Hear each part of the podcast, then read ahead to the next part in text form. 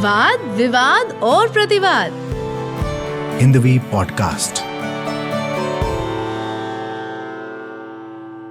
नमस्कार हिंदी पॉडकास्ट के दूसरे एपिसोड में आपका स्वागत है। मैं हूँ अविनाश मिश्र और आज है मेरे साथ रमा शंकर सिंह।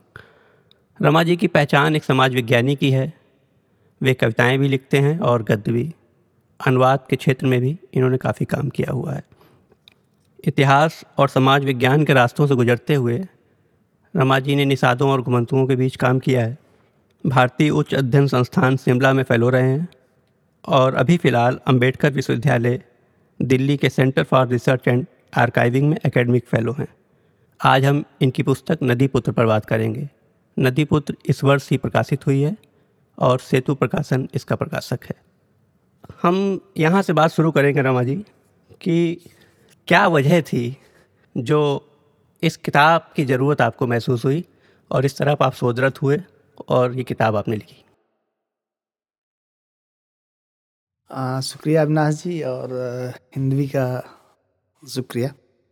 और इस किताब को लिखने की जो ज़रूरत महसूस हुई वह एक शुरुआत में तो यह एक एकेडमिक कंपल्सन था कि आपको पीएचडी करनी है उससे आपको एक डिग्री मिलेगी। हम्म। और चूँकि डिग्री मिलेगी, उसके बाद आपकी उन्नति के रास्ते खुलते हैं, प्रतिष्ठा मिलती है, रोजी रोज़गार मिलता तो एक ये तकनीकी कारण है, लेकिन इसके लिए कुछ दूसरे विषय भी उपलब्ध थे।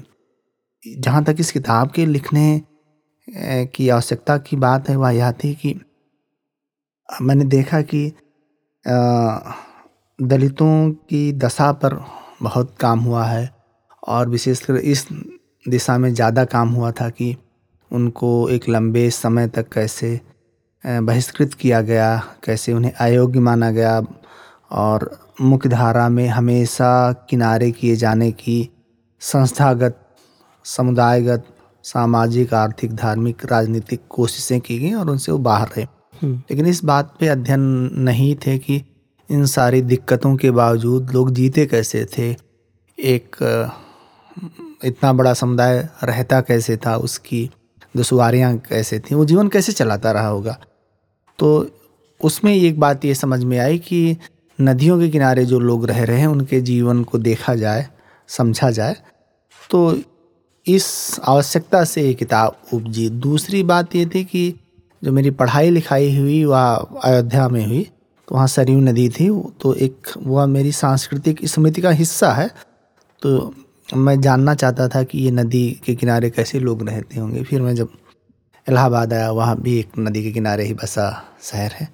दोनों जगहों पर यह था कि नदी को एक पवित्र स्थल के रूप में पूजा जाता रहा। लोग स्नान करने जाते हैं पुण्य प्रताप करने जाते हैं, लेकिन इस दिशा में लोग नहीं सोच पा रहे। सोचते हैं कि कुछ ऐसे भी लोग होंगे जिनका जीवन इस नदी से सीधे जुड़ा हुआ होगा। तो मैंने अध्ययन करते हुए पाया कि निषादों का जीवन नदियों से जुड़ा हुआ है।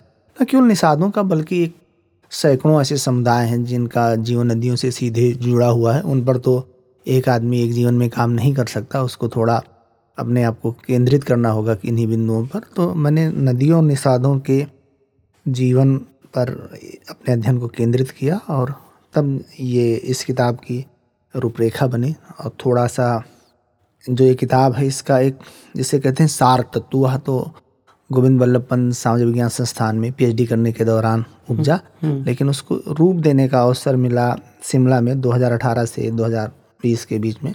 जहाँ फेलो रहे जहाँ मैं फेलो था तो उससे एक मुझे मौका मिल गया। और किताब लिखना निश्चित ही एक विलासिता का काम है। वह सबके लिए बहुत उपलब्ध नहीं रहता तो उसमें हम्म। आपको ढेर सारे संसाधन चाहिए। समय चाहिए, सोचने समझने के लिए एक जगह चाहिए जहाँ बैठ सकें, लिख सकें। तो ये सारी चीज़ें भारतीय उच्च अध्ययन संस्थान शिमला ने उपलब्ध कराई। तो इस पृष्ठभूमि में ये किताब लिखी गई, लेकिन इस, इसके पीछे की जो पूरी कहानी थी, वह एक लगभग दो तीन हज़ार सालों का इतिहास है। अभी इसमें थोड़ी थोड़ी कहीं कहीं आपको लगेगा कि यहाँ छूट गया, यहाँ छूट गया। तो जो भारतीय इतिहास के जो मुख्य चरण हैं, मुख्य बिंदु हैं, वहाँ पर आपको गंगा और यमुना नदी के साथ निषादों की जो अंतरक्रिया हुई है जिस तरीके से नदियों ने निषादों के जीवन को निर्धारित किया है, वह, और मैं यह भी कहूँगा कि निषादों ने नदियों से संबंधित भारतीय जीवन बोध को जिस तरीके से निर्धारित किया है, उन दोनों को इसमें मैंने लिखने की कोशिश की। अभी आपने कहा कि किताब लिखना एक विलासिता का काम है, लेकिन जो आपका काम है और जो आपकी पहचान है हिंदी बौद्धिक क्षेत्र में, वो ये है कि आप अपने काम के लिए काफ़ी भागते दौड़ते हैं, काफ़ी लोगों के बीच रहना पसंद करते हैं, जो आपके सब्जेक्ट हैं, जिन पर आप काम कर रहे हैं। और वो जिनके बीच आप रहते हैं, वहाँ विलासिता के साथ नहीं रह सकते हैं। आपको उनके जैसा दिखना होगा, जैसी आपकी कोशिश रहती है कि आप केवटों के बीच काम कर रहे हैं, घुमंतुओं के बीच काम कर रहे हैं तो आपकी कोशिश रहती है कि आप, ये ना लगे कि आप उनके बीच के आदमी नहीं हैं। तो लिखना हो सकता है, एक विलासी काम हो, लेकिन उसकी जो तैयारी है, वो एक विलासिता से संबंधित नहीं है। तो वो कैसे आप इसके बीच सामंजस्य स्थापित करते हैं? क्योंकि आपका उठना बैठना जो एक बौद्धिक एलिट वर्ग होता है, जिसकी पहचान पेज थ्री की है, हिंदी साहित्य में उस तरह से देखें या हिंदी बौद्धिक परिसर में देखें, लेकिन फिर आपका जो सब्जेक्ट है, आपको उनके बीच वैसा दिखना है। तो कोई द्वंद्व होता है? या जैसा कि ये भी आपने कहा ही कि ये विलासिता का काम है। इस पूरे द्वंद्व को या इस पूरे कन्फ्लिक्ट को या इस पूरे शास्त्र को लिखने के और उनके बीच रहने के आप कैसे समझते हैं? ये आपने महत्वपूर्ण बात कही विनाश, और एक तरीके से मुझे द्वंद्व की जगह आत्मसंघर्ष ज़्यादा उचित शब्द होगा।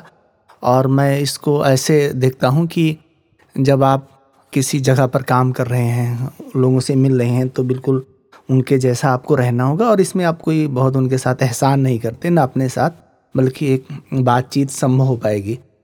लेकिन वहाँ से लौटने के बाद फिर आपको विश्वविद्यालय की दुनिया में आना होता है, शोध संस्थानों की दुनिया में आना होता है, हायर एकेडमिक्स की दुनिया में आना होता है। तो जहाँ पर यह ज्ञान है, जहाँ और जहाँ से उस ज्ञान को एकत्र किया जाना है और उसको सृजा जाना है और बाद में वह कहीं फ़ील्ड में ही यह ज्ञान सृजित होता है, उसको आप केवल एक लिखित रूप में प्रकट करते हैं, किताब के रूप में। तो जब लिखित रूप में आप प्रकट करते हैं वहाँ तो जो मैं पहले कह रहा था वहाँ वो विलासिता ज़रूरी विलासिता सब ठीक सब नहीं है मतलब आपको कुछ खास किस्म की सुविधाएँ चाहिए होती। हम्म। इसीलिए लोग फेलोशिप की मांग करते हैं बड़े बड़े संस्थान ऐसे आपके सामने प्रस्ताव रखते हैं विश्वविद्यालयों की ज़रूरत पड़ती है। लेकिन बाहर जाके तो वहाँ ये काम आपको उनके साथ करना ही होता है और दिक्कत आती है। और एक तरीके से वह जब आप फ़ील्ड में जाते हैं तो आपको बार बार अपने आप को ही ख़त्म करके और अपने आप को ही जन्म देना होता है।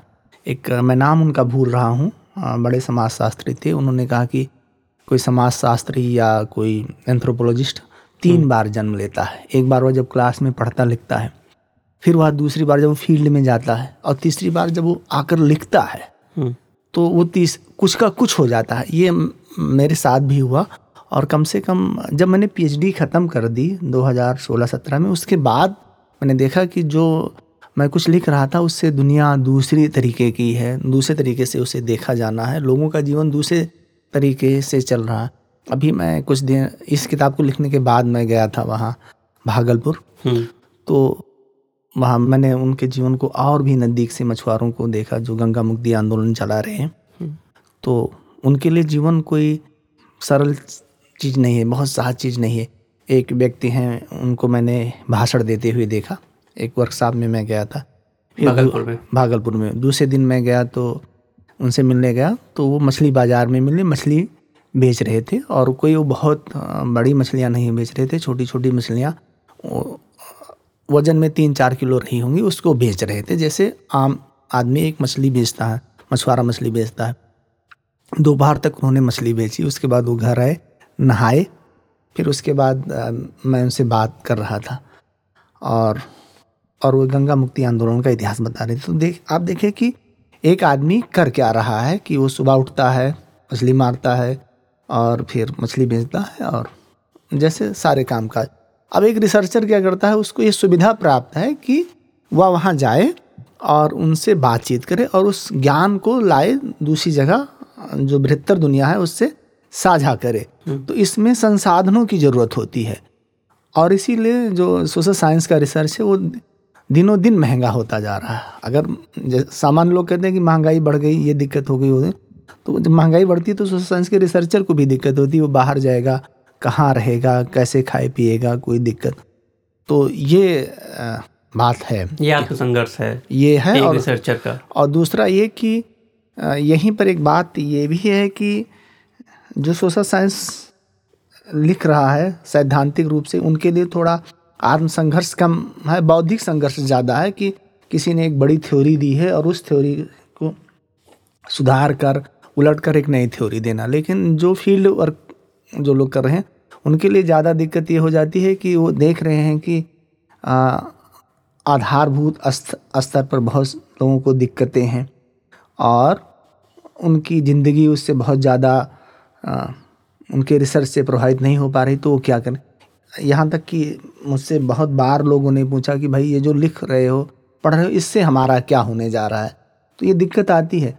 तो सोशल साइंस में बहुत सारे स्कॉलर ऐसे हैं जो एक्शन रिसर्च करते हैं यानी वो रिसर्च कर रहे हैं और वहाँ देख रहे हैं कि आ, सुझाव भी दे रहे हैं आंदोलनों में भाग ले रहे हैं और देख रहे हैं कि इससे बदलाव क्या आ रहे हैं। मसलन आप पूरा देखिए जो राइट टू फ़ूड का कैंपेन चला उसमें सोशल साइंस ने भूमिका निभाई हर तरफ़ से।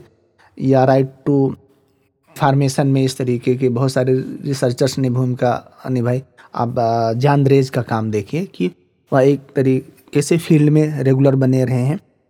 एक्टिविस्ट की भी भूमिका में है और उतने ही गहनता के साथ वे कोई किताब लिख रहे हैं। तो एक्टिविज़म की भूमिका फिर उसके बाद उसको उस ज्ञान का संसाधन करना प्रोसेस करना, लिखना और बार बार विश्वविद्यालय की दुनिया और जो आम जनता की दुनिया है, उससे अंतर क्रिया करना, ये बड़ा कठिन काम है।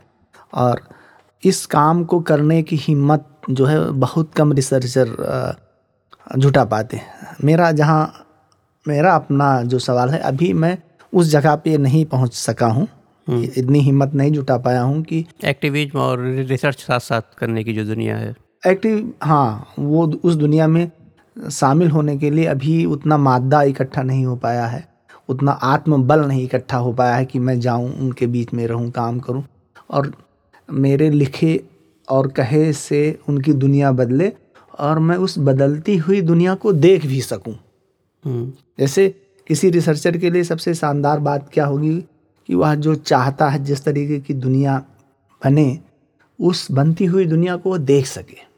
लेकिन एक बात तो इस किताब को लिखते समय मैंने जो देखी है, कानपुर में बनारस में, इलाहाबाद में, भागलपुर में, चंदौली में, कि जिनको हम समझते हैं कि एक सामान्य से नाव चलाने वाले लोग हैं, पैसा पाते हैं, घर जाके सो जाते होंगे, खाना खाते होंगे इससे बरक्स कि वो बहुत ही राजनीतिक रूप से मुखर हैं।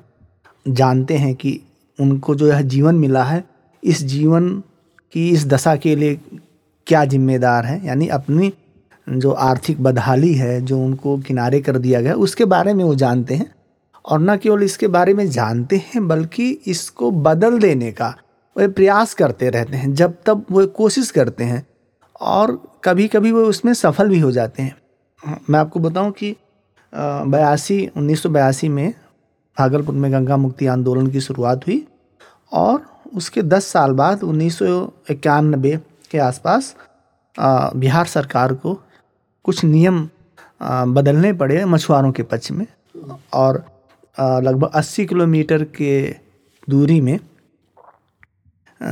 जमींदारी चलती थी गंगा पर कुछ लोगों का कब्जा था उसको ख़त्म किया गया। तो ये ये सारा काम इन्हीं मछुआरों ने किया। तो आप देखिए कि एक आदमी जो मेहनत का कश है ये फोर्स उनके भीतर से पैदा हुई। ये उनके भीतर से पैदा हुई। तो ये सब हो रहा। तो इसको देखना किसी भी रिसर्चर के लिए दो दृष्टि से दो दो दृष्टियों से ये बहुत मानी खींच होगा एक तो हुआ कि वह देख रहा कि लोग लड़ते कैसे हैं।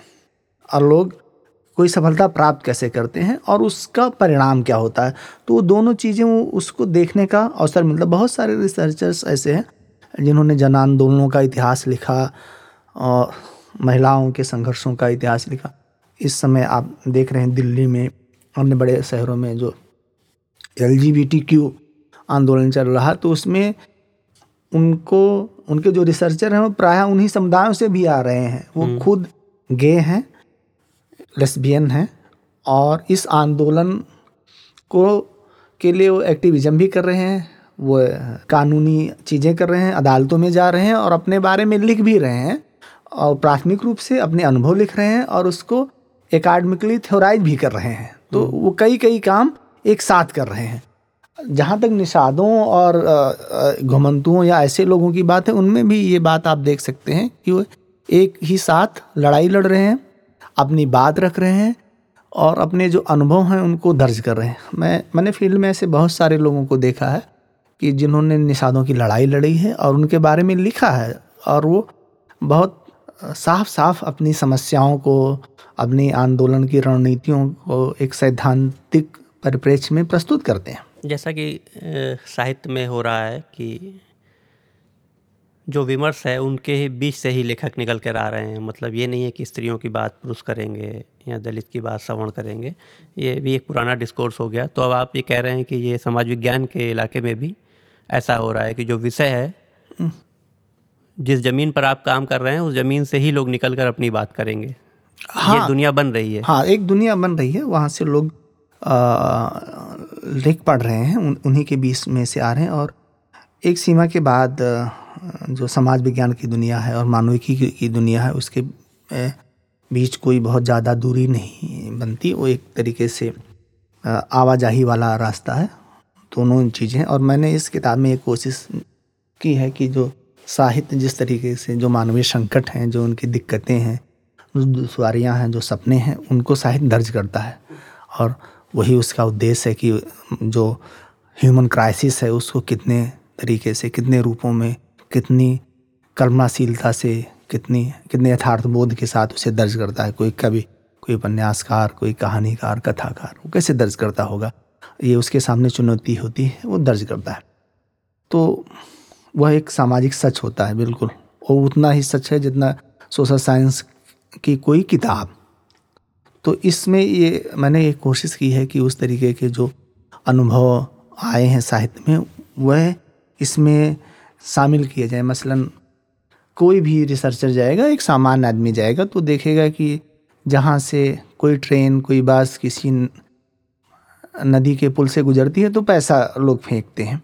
तो इसको बहुत पहले नागार्जुन ने एक कविता ही लिखी, देखना हो गंगा मैया ज्ञानेन्द्र पति ने लिखी, और मायानंद मिश्र का उपन्यास है। तो ये, इन सारे लोगों ने इसको लिटरेचर में दर्ज किया है।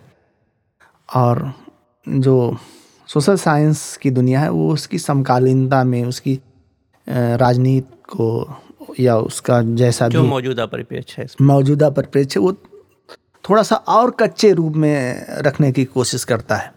आपकी जो थोड़ा इस किताब के हम उसमें जाते हैं जो आपकी पहली नदी की याद क्या है? मतलब कब आपने लगा कि अरे ये नदी है ऐसी है? मतलब बचपन में आप सोचते हैं कब मतलब अब बहुत पीछे जाइए तो बचपन में मेरी नदी है। नदी की सबसे पहली याद है वो हमारे यहाँ एक पस का मेला लगता है गोंडा ज़िले में।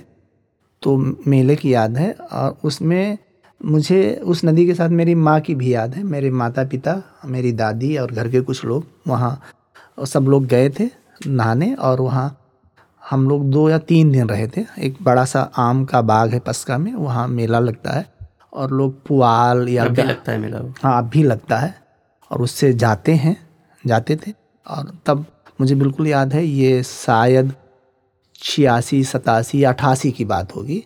और हम लोग बैलगाड़ी से गए थे। हम्म। और दूरी इतनी है कि सुबह अगर आप नौ बजे चलें तो वही पाँच या छः बजे तक वहाँ आप बैलगाड़ी से पहुँच सकते थे। तो उसमें सब लोग अपना सामान खाने पीने का ये सब लेकर जाते थे वहाँ डेरा डालते थे।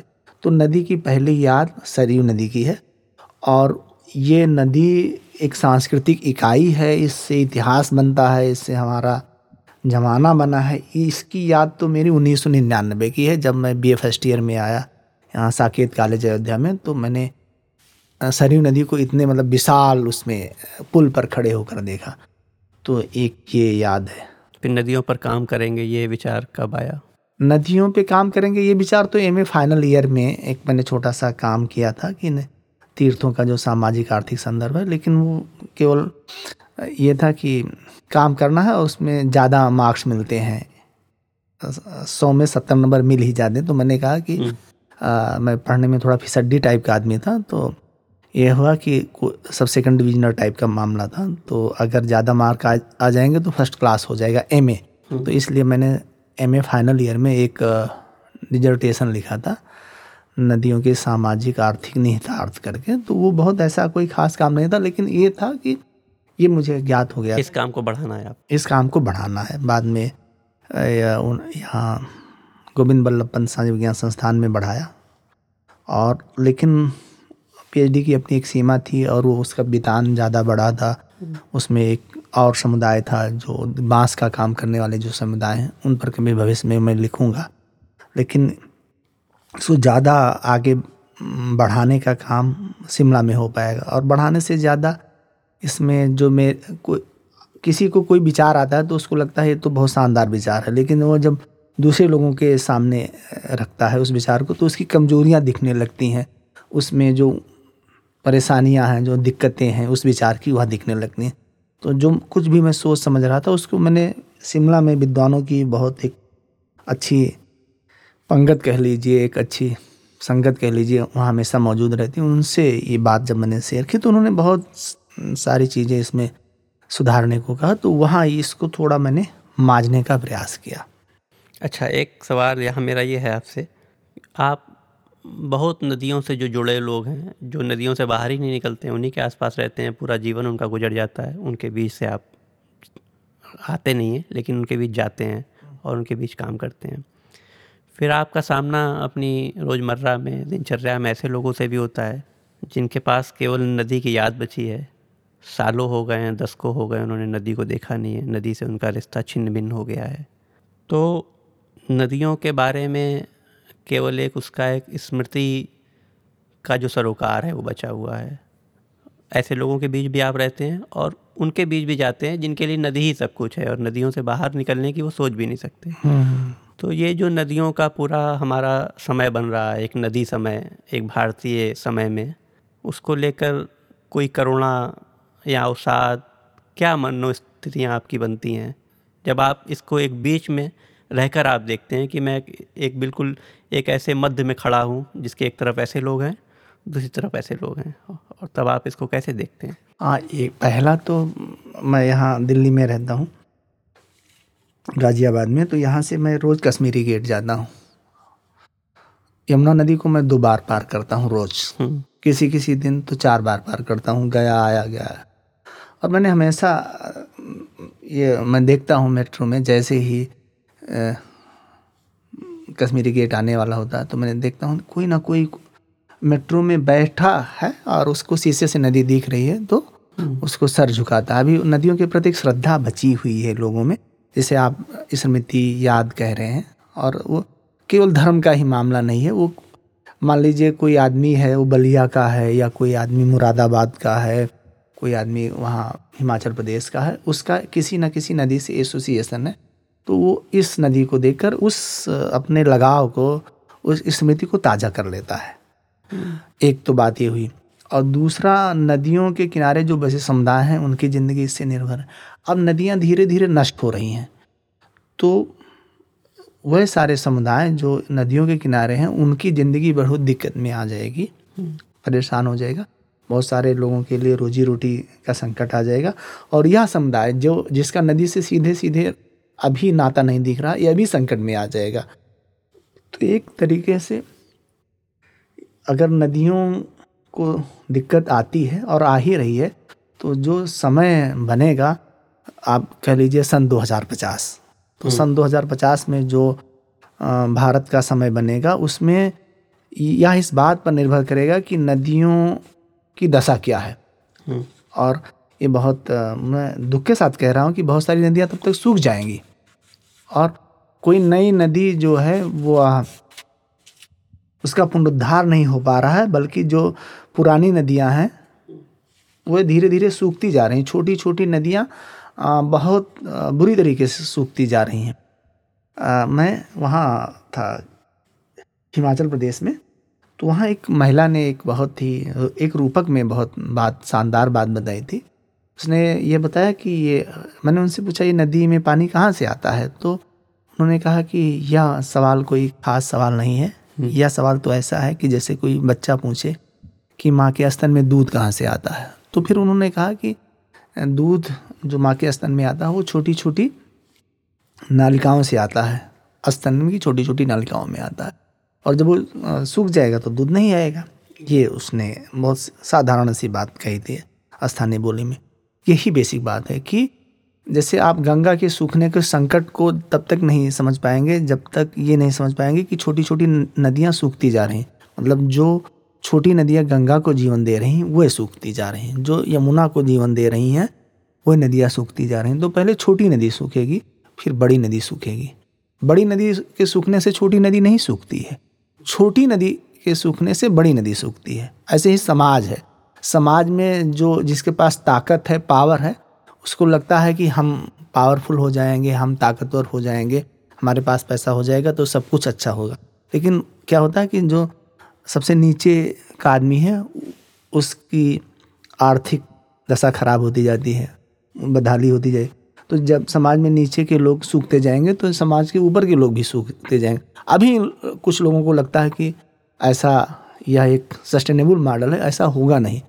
तो जो बिल्कुल किनारे पर है, चाहे छोटी नदी हो या कोई छोटा सा समुदाय, अगर वो सूख गया तो बड़े समुदाय बड़ी नदियों को कोई बचा नहीं पाएगा। तो ये दिक्कत आ रही है कि जो नदियों के सूखने की जो प्रक्रिया है उसकी दर है, वो बहुत बढ़ती जा रही है। और एक तरीके से हम अपने नदियों के प्रति साक्षर नहीं हैं। कुछ बड़ी नदियों का तो नाम जानते हैं, यहाँ तक कि आप जिस भी किसी ज़िले के हों तो वहाँ के लोगों से पूछे कि विशेषकर उत्तर भारत के बारे में जहाँ मैं थोड़ा ज़्यादा जानता हूँ, उनसे पूछे कि आप अपने ज़िले के किन्हीं दस नदियों के नाम बताइए। तो लोग दस नदी का नाम नहीं बताएँगे। तो आप उनसे फिर आप उनसे संख्या कह दीजिए कि पाँच नदी का नाम बताइए तो पाँच भी नहीं बता पाते। ज़्यादा से ज़्यादा एक या दो नदी का नाम जो बड़ी नदी होगी। हाँ और जबकि उत्तर भारत के किसी भी ज़िले में जाइए बीस बीस पच्चीस पच्चीस तीस तीस छोटी छोटी नदियाँ हैं। आप उनके बारे में जानते नहीं। तो जब नदियों के बारे में जानते नहीं तो आपको ये पता भी नहीं कोई नदी सूख रही है नाला बन रही है या पाट दी जा रही है। क्या हो रहा है? तो दिक्कत तो आ ही रही है। और यह बहुत तेज़ी से हो रहा है। नदियों के प्रति जो एक श्रद्धा थी लोगों में वो ख़त्म होती जा रही है। आप देखिए कि निराला के बाद आप तो कवि हैं संपादक भी हैं। नदियों पर उस तरीके की कविताएँ नहीं आई जिसमें प्रार्थना हो जिसको पढ़ते हुए कभी किसी कवि को किसी नदी की वंदना करते हुए रोते हुए आप नहीं पाएँगे। इस तरीके की नहीं है बस मैं बार बार ये कहता रहा हूँ कि एक पचमजवा कभी टाइप के हो गए मतलब पाँच साढ़े पाँच बजे नदी के किनारे जाएँगे शाम को सात बजे लौट आएँगे। एक कविता लिख देंगे। और एक कविता लिख देंगे। तो ये ठीक है ये कम से कम इतना बताता है कि आप नदी को लेकर संवेदनशील हैं लेकिन अब जो है संवेदनशीलता जो है यह दोपहर के बारह बजे के बाद ना शुरू हुई। हमारे जीवन में जैसे होनी चाहिए यह ख़त्म होता जा रहा है। और इसका इसके कई कारण एक तो ये है कि अब नदी रौद्र नहीं रह गई नदी पर लोगों ने कब्जा कर लिया है पुल से पार कर लेते हैं जहाँ मन आया वहाँ मोड़ देते हैं। वो तो किसी इंजीनियर की दया पर निर्भर है। और किसी ऐसी चीज़ की आप इस समय कल्पना करें तो वो आपको पैसे से मिल जाएगी तकनीक और विज्ञान उपलब्ध करा देगा। तो इसलिए आपको प्रार्थना की कोई ज़रूरत नहीं है। आप प्रार्थना को कोई प्रगतिशील मूल्य माने या पिछड़ा मूल्य माने ये आपकी जो पोजिशनैलिटी है आप खड़े कहाँ इस पर निर्भर करता है। लेकिन यहाँ इतना तो निश्चित ही है कि एक कोई समाज है जो किसी पर्वत, पहाड़, नदी की प्रार्थना कर रहा है तो निश्चित ही उसको वह जिस तरीके से देखेगा, वह उस समाज से भिन्न होगा जो उसकी प्रार्थना नहीं करता। तो इस, आप देखें कि नदियों पर लगभग प्रार्थनाएँ नहीं हैं। बीसवीं शताब्दी में आप बताइए कि पचास के बाद ऐसी कोई कविता लिखी गई जो नदियों पे प्रार्थना पे हो। ऐसी कविताएँ बहुत मेरे ख्याल में नहीं है हो सकती है किसी ने लिखी हो। नहीं नहीं अभाव है आप ठीक तरफ़ इशारा कर रहे हैं।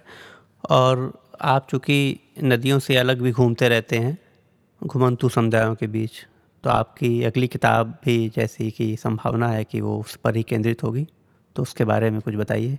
हाँ दरअसल ये अ, क्या है कि हम जो भारतीय समाज को हमारा देखने का नज़रिया रहा है वह गाँव बनाम शहर में रहा कि शहर में लोग ऐसे रहते हैं और गाँव में ऐसे रहते हैं। और गाँव की समस्याओं के लिए शहरी भारत जिम्मेदार है। तो हम शहर को कोसते रहते हैं। और दूसरा अगर प्रगतिशीलता शिक्षा वैज्ञानिक दृष्टिकोण इस सब के बारे में आए तो इसके लिए हम गाँव को कोसते रहते हैं।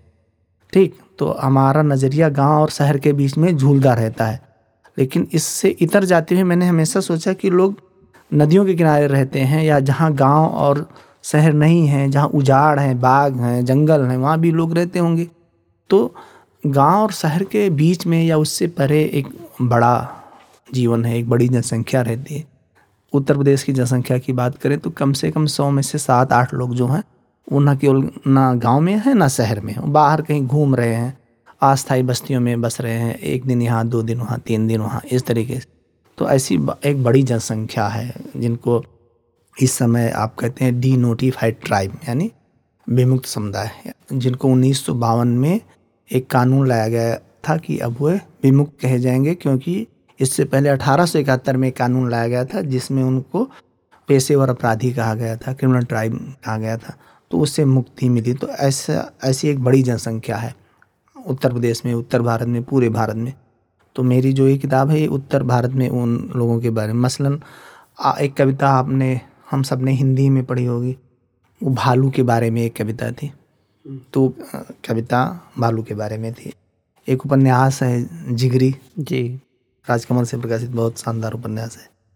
तो अब मैं वह लोग जो भालू नचाते थे वो कौन लोग थे इस समय क्या कर रहे हैं उनकी दिक्कत क्या है जो बंदर नचा रहे थे या जो हाथी पालते थे महावत जो भैंसा पालते थे उसका व्यापार करते थे या गर्भाधान कराते थे या बहुत ऐसे समुदाय रहे हैं जिनका जीवन पशुओं पर निर्भर है वास्तव में जो अभी भारत में समाज अध्ययन है वह मनुष्य का मनुष्यों से जो संबंध है उस पर ज़्यादा है।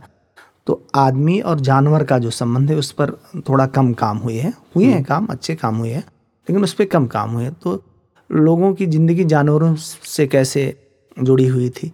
जानवरों की ज़िंदगी लोगों से कैसे जुड़ी हुई थी? ये इस सब पे बात कम की गई है हिंदी में कम की गई उत्तर भारत में कम की गई है। तो इस पर भी जो मेरी अगली किताब है वह उन सम लोगों पर है। ऐसे लोगों पर जिनका जीवन जिनके जीवन में एक जानवर था हम्म, जानवर जिनकी जीविका चलाता था।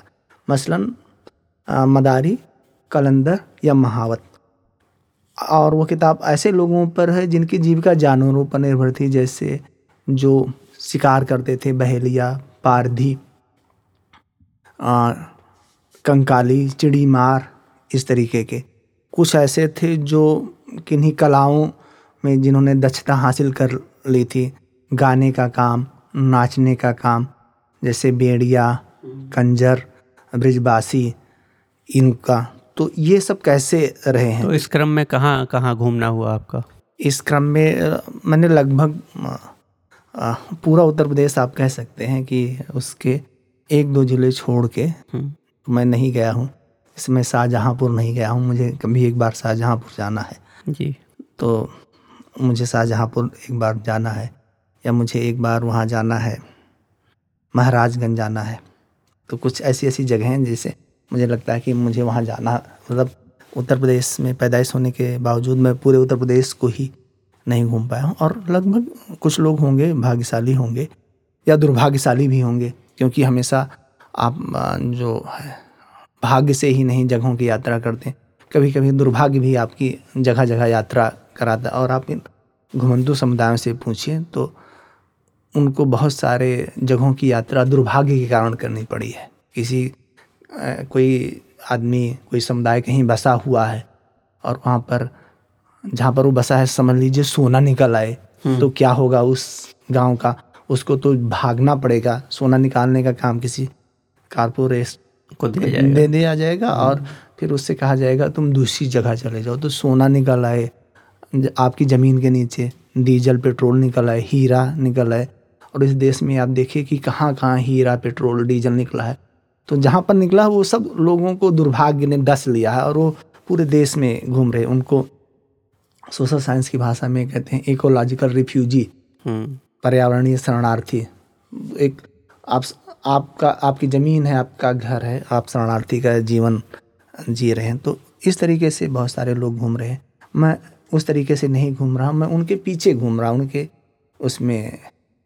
तो रमा जी ये मछुआरों से और निषादों से लेकर घुमंतुओं के बीच जो बेदखली की आशंका और पूरा बेदखली का यथार्थ है, इसके बीच आप बहुत सीधे तौर पे इससे साक्षात कर रहे हैं, कर रहे हैं और सीधे तौर पर इसको लिखते भी रहते हैं। कभी इसका कोई औपन्यासिक रूप मन में आया कि मैं कभी इसको किसी फिक्सन में ढालूँगा, जो, जिसमें मैं अपनी कल्पना का निवेश भी करूँगा, या वो भविष्य में बनाने की कोशिश करूँगा, जो मैं चाहता हूँ कि इनकी दुनिया ऐसी हो, जो कि दूर दिखती है। तो कभी मन में आया आपके इस तरह का सोचना? नहीं अभी तो इस तरीके का का मन में नहीं आया लेकिन मैं साहित्य पढ़ता रहता हूँ और वहाँ और इतिहास भी पढ़ता रहता हूँ। तो एक इतिहासकार के साथ दिक्कत ये होती है कि वो अधिकतम सच लिखता है। मैं अधिकतम शब्द इस्तेमाल कर रहा हूँ हम्म। क्योंकि बहुत सारे तथ्य होते हैं। तथ्यों को जोड़ने के लिए भाषा वो इस्तेमाल करता है जैसे कोई उपन्यासकार करता है।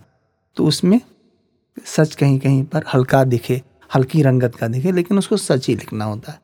इतिहासकार या समाज विज्ञानी सच की पुनर्रचना नहीं कर सकता। हम्म, एक कवि को एक उपन्यासकार को यह छूट है या आप इसे थोड़ा और कहें उसको यह वरदान मिला हुआ है कि वह सच की रचना करे। एक जो बड़ा साहित्यकार है चाहे वो कालिदास हों प्रेमचंद हों अज्ञे हों दास्तोवस्की हों तो ये लोग क्या कर रहे हैं? सच की सर्जना कर रहे हैं। नए सिरे से रच रहे हैं। नए सिरे से रच रहे हैं। ये किसी सोशल साइंस के आदमी को उपलब्ध नहीं है। लेकिन मैं सोचता हूँ कि जब मैं ये चीज़ें जान जाऊँ देख लूँ अभी तो मुझे पता ही नहीं है कि जो उत्तर प्रदेश का या उत्तर भारत का जो समाज है उसका जो सच है मैं उसको भी बहुत नज़दीक से नहीं पकड़ पा रहा हूँ। और एक दिक्कत और भी होती है कि आप जब जाते हैं तो सच जैसे दिखता है। आप अपनी डायरी में लिखते हैं आकर किसी बुक चैप्टर में लिखते हैं या सोचते हैं कभी लिखेंगे दोबारा जाते हैं तो उसी समुदाय का सच बदल जाता है मैं यहीं आगरा के पास एक गाँव में फ़ील्ड वर्क कर रहा हूँ और मैं तीन बार गया हूँ और उन्हीं लोगों से मिल रहा हूँ और वो हमेशा अलग अलग बात बता रहे हैं तो वही लोग। वही लोग वही आदमी बार बार सवाल वही हैं वो अलग अलग बात बता रहा है और मैं उनसे कई बार मिलूँगा फिर शायद कुछ समझ में आए। और जब मैं वो लिख दूँगा तो वहाँ किसी एक कागज़ के पृष्ठ पे वो बात वहीं फ्रीज कर दी जाएगी। लेकिन उस व्यक्ति का जो जीवन है वो तो बदल जाएगा तब तक ना तो उसका सच बदल जाएगा। तो ये दिक्कत है सोशल साइंस में कि समाज रोज रोज बदल रहा है और उतनी तेज़ी से कोई सोशल साइंटिस्ट नहीं सोच सकता। और सोच भी ले तो उसको लिखेगा कैसे? मुझे लगता है कि कोई अगर उपन्यास लिखता है तो उसको ये सुविधा मिल जाती है कि वह एक कुछ बढ़िया सा एक बेहतर सा लिख सके जिसमें कुछ भविष्योन्मुखी भी हो जाए। लंबे समय तक उसका लिखा हुआ किसी समाज की जो वास्तविकता है उसको परले परिलक्षित करे जिसको आप कहते हैं यह कालजयी उपन्यास है या का यह कालजयी है। तो ऐसा कुछ अगर कोई लिखना चाहे तो उसे वो अभी समय आया नहीं है। लेकिन जब आप कविताएँ लिखते हैं और लगातार लिखते रहते हैं और एक, वो भी एक हस्तक्षेप है आपका। लेकिन जैसे किसी भी यथार्थ के अंश पर आपकी नज़र कवि के रूप में पड़ती है, एक रचनाकार की तरह पड़ती है या एक समाज विज्ञानी की तरह पड़ती है, मैं, वो पहली नज़र या एक व्यक्ति की तरह पड़ती है। वो पहली नज़र अगर आप उसको अभी तक अपनी डाली गई नज़रों के अध्ययन से जाने कि मैंने वो उस चीज़ को पहली बार किस नज़र से देखा था, आप इसका मूल्यांकन करना चाहेंगे? हाँ हाँ वो तो है। अब अभी मैं ठीक पहले यही बात कह रहा था कि वो चूँकि बदल जा रहा बदल जा रहा है सच बार बार तो ये तो है कि मूल्यांकन क्या ये है कि आप पिछली बार कितना गलत थे और आप कितना कम गलत हैं। इस पर भी ये एक मामला चलता रहता है। तो लगता है जब बहुत कम गलत होंगे तब आप ऐसा कुछ लिखेंगे।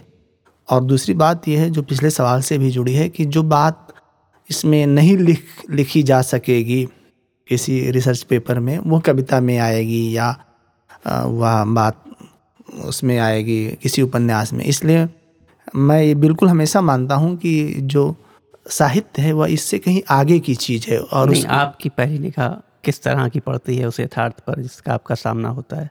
वह तो निश्चित ही अब कभी कभी तो लगता है कि ये इसके बारे में मैं नहीं जानता था। मुझे लिखना चाहिए, मुझे इस पर कविता लिखनी चाहिए। कई बार मुझे लगता है कि मैंने अभी तक कोई कैमरा इस्तेमाल नहीं किया और फ़ोटो मेमोरी में मेरा बहुत ज़्यादा विश्वास नहीं है कि चीज़ों को फ़ोटो में कैद कर लिया जाए, बल्कि उसे लिखा जाए या अपने अंदर ही समाहित कर लिया जाए। लेकिन कभी कभी काम करते हुए लगता है कि अगर मैं फ़िल्म बना दूँ तो कितना ये ये सारी बात मैं लिख दूँ, फ़िल्म के रूप में दे दूँ, इसमें एक डॉक्यूमेंट्री बना दूँ। तो इधर मैंने बहुत सारे रिसर्चर्स के जो उनका जो जीवन वृत्ति देखा है एक समय जाकर वो डॉक्यूमेंट्री बनाने लगते हैं। तो पहले मैं सोचता था कि ये इनको ये ऐसा शौक क्यों लगता है डॉक्यूमेंट्री बनाने का? फिर बाद में मुझे उसका उत्तर खुद ही मिल गया कि वह जिन बातों को कागज़ में ठीक ठीक नहीं कह पाते और जो सच है और जो भाषा है उसके बीच एक बहुत बड़ी खाई है और उसको कोई भाषा कितनी अच्छे तरीके से कोई कोई व्यक्ति कितने अच्छे तरीके से प्रकट कर सकता है, ये तो उसकी अपना हुनर है। तो जो सच को किसी भाषा में कहने का हुनर है, वह उसको लगता है कि इसको अगर हम किसी पर्दे पर उतार दें, किसी डॉक्यूमेंट्री पर उतार दें तो ज़्यादा अच्छा हो। कई सारे इतिहासकार, सोशल साइंटिस्ट, इकानमिस्ट, वो जीवन के अंत तक आते आते डॉक्यूमेंट्री फ़िल्म मेकर बन जाते हैं। कुछ लोगों की यात्रा दूसरे तरीके से शुरू होती है उन्होंने डॉक्यूमेंट्री फ़िल्म से अपनी शुरुआत की बाद में वो लिखने लगे। तो यह इस बात का भी है कि जो सच कहने की उत्कंठा है वह किस माध्यम में सबसे ज़्यादा व्यक्त हो पाती है और उससे भी ज़्यादा आप इस तरीके से अपने आप को संतुष्ट महसूस करते हैं कि हाँ मैंने अपनी बात कह दी है। जैसे इस किताब को लिखने के बाद कुछ ही समय के बाद मुझे एक बेचैनी ये लगने लगी कि जो बात कहनी थी वह बात शायद इसमें कम कही गई है। तो एक वो लगे, सोनापन जैसा लगने लगता है, वो सबको, सबके साथ आता है कि जो बात कहनी थी, उस बात को उसी ढंग से थोड़ा कम कह पाए हैं। तो आप, कोई किताब आप दोबारा लिख नहीं सकते? अच्छा लगभग जो मेरा आखिरी सवाल है आपसे, हमारी इस बातचीत का, वो उन, इस सवाल के उत्तर आपने टुकड़ों टुकड़ों में पूरी बातचीत में कहीं कहीं दिए हैं, लेकिन मैं चाह रहा था आप उन सारे टुकड़ों को एक जगह संयुक्त कर कर इसका एक प्रश्न का उत्तर दें।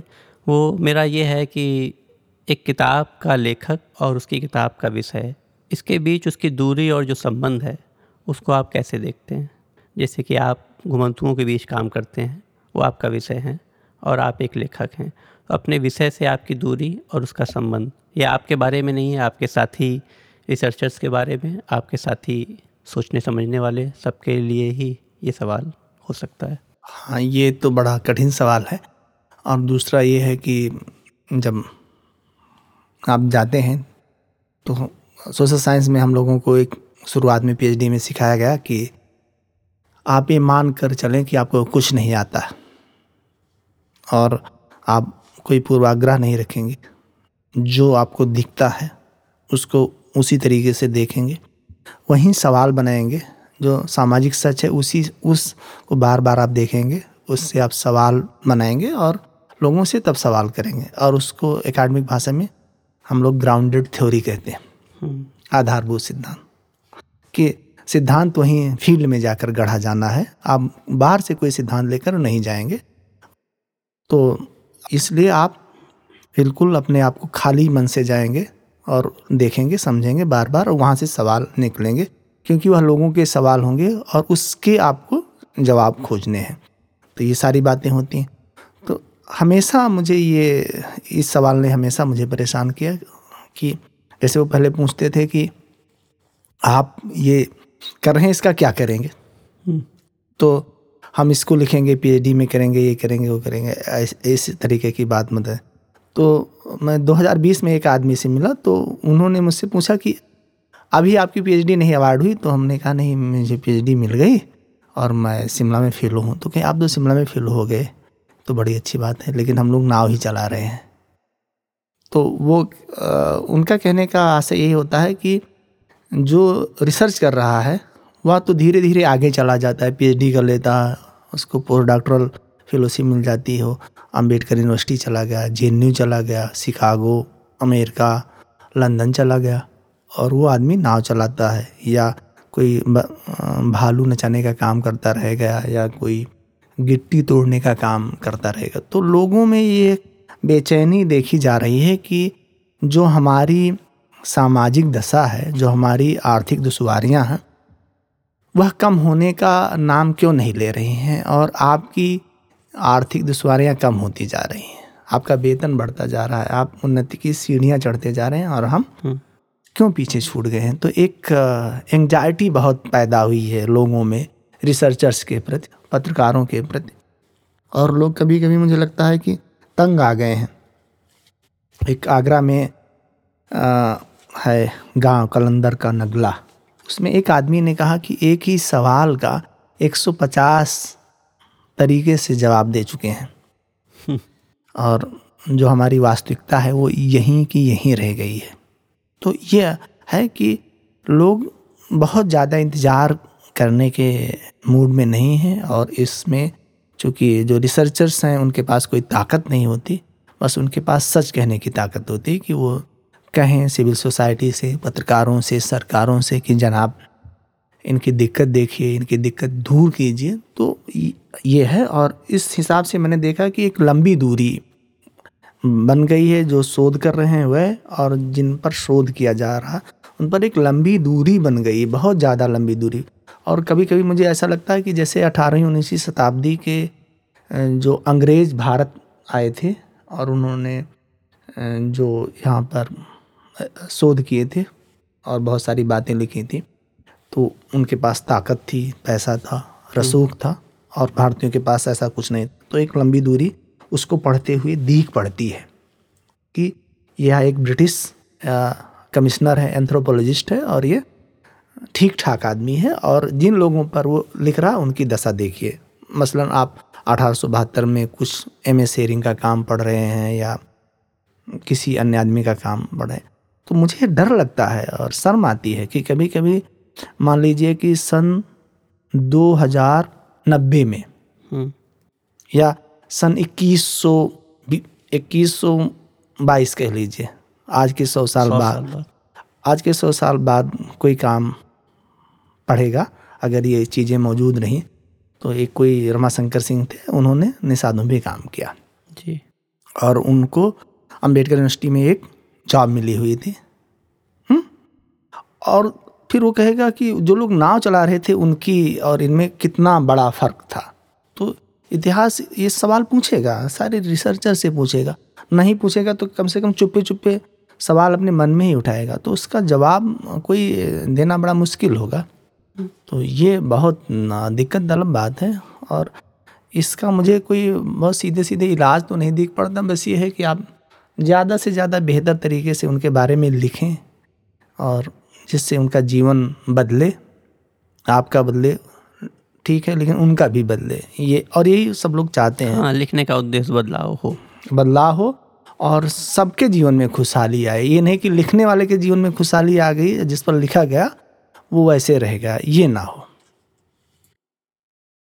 तो रमा जी हम इस बातचीत को यहीं समाप्त करते हैं और नदी पुत्र आपकी किताब और किताब के बहाने और प्रसंगों पर बात हुई। बहुत बहुत शुक्रिया आपका हिंदी पॉडकास्ट में आने के लिए और हम लोग मिलेंगे अगली बार एक नए मेहमान के साथ एक नए विषय के साथ। धन्यवाद। धन्यवाद।